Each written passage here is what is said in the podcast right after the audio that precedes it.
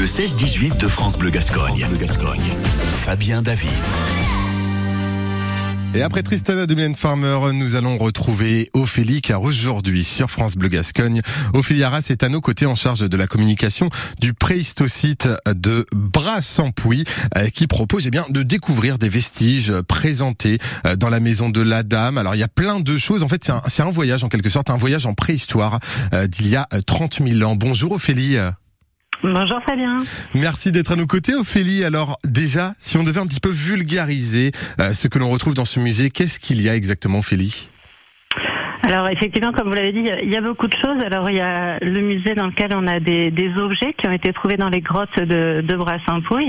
Donc il y, a des, il y a des gravures, il y a des ossements d'animaux et il y a des moulages, des statuettes qui ont été découvertes ici.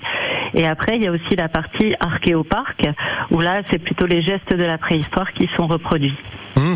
Donc il y, a, y, a, beaucoup de choses. Euh, est-ce que c'est fait de façon ludique? C'est-à-dire que si jamais on a des enfants et qu'on veut venir, ah oui, ça, oui, ça va les intéresser, ça va les passionner euh? Oui, oui, oui. Alors déjà, on a une visite adaptée aux enfants tous les jours et en été, on en a même deux.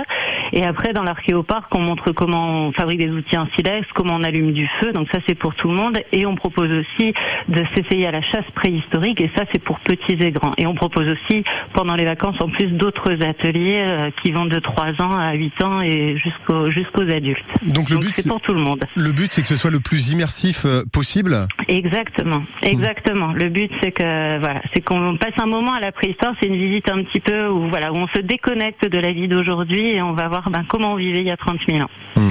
Alors, je voyais qu'on pouvait notamment croiser un mégacéros. C'est quoi un mégacéros alors le mégacéros, c'est un animal qui a disparu et qui vivait ici à la préhistoire. C'est un cerf géant en fait qui mesurait 2 mètres au garrot, qui avait des bois de 3 mètres 50 d'envergure. Oh.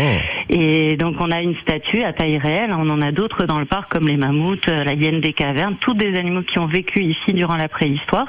Donc ça c'est dans la partie plutôt on va dire nature. On a la reconstitution des, des animaux, des habitats également de, de la préhistoire. Après on... a la zone d'activité. Pardon. Oui non allez-y non mais je vous en prie mais on dit souvent justement euh, que à la préhistoire, les animaux, les insectes étaient plus gros que maintenant. C'est vrai ça, Ophélie? Alors, alors, ça dépend.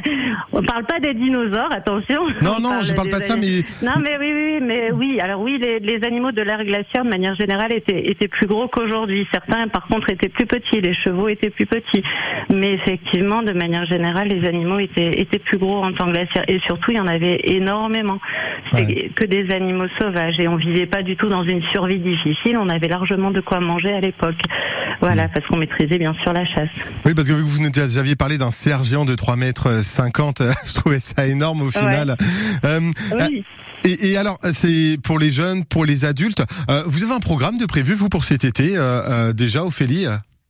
Alors cet été, ben, on prévoit des, des visites, euh, voilà, comme on fait toute l'année, mais en plus on a des ateliers pendant les vacances qui sont proposés en supplément par rapport au reste de l'année. Donc il y a la peinture où on vous propose de vous essayer à la peinture sur un faux mur de grotte euh, avec des ocres naturels. Il y a un atelier de parure où on propose aux gens de s'essayer à la fabrication d'un petit euh, un petit bijou en pierre, comme à la préhistoire toujours, et aussi de s'initier aux fouilles archéologiques. Mmh. Voilà.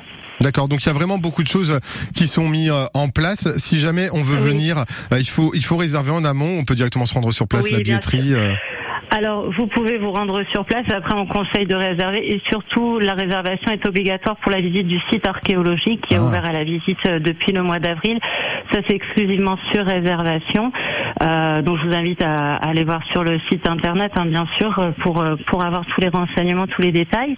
Euh, mais voilà, vous pouvez à la fois venir, mais pour être sûr, c'est toujours mieux de réserver, évidemment. Hum. Donc on se rend sur euh, préhistoire-brassampouille.fr hein, si je m'en veux réserver.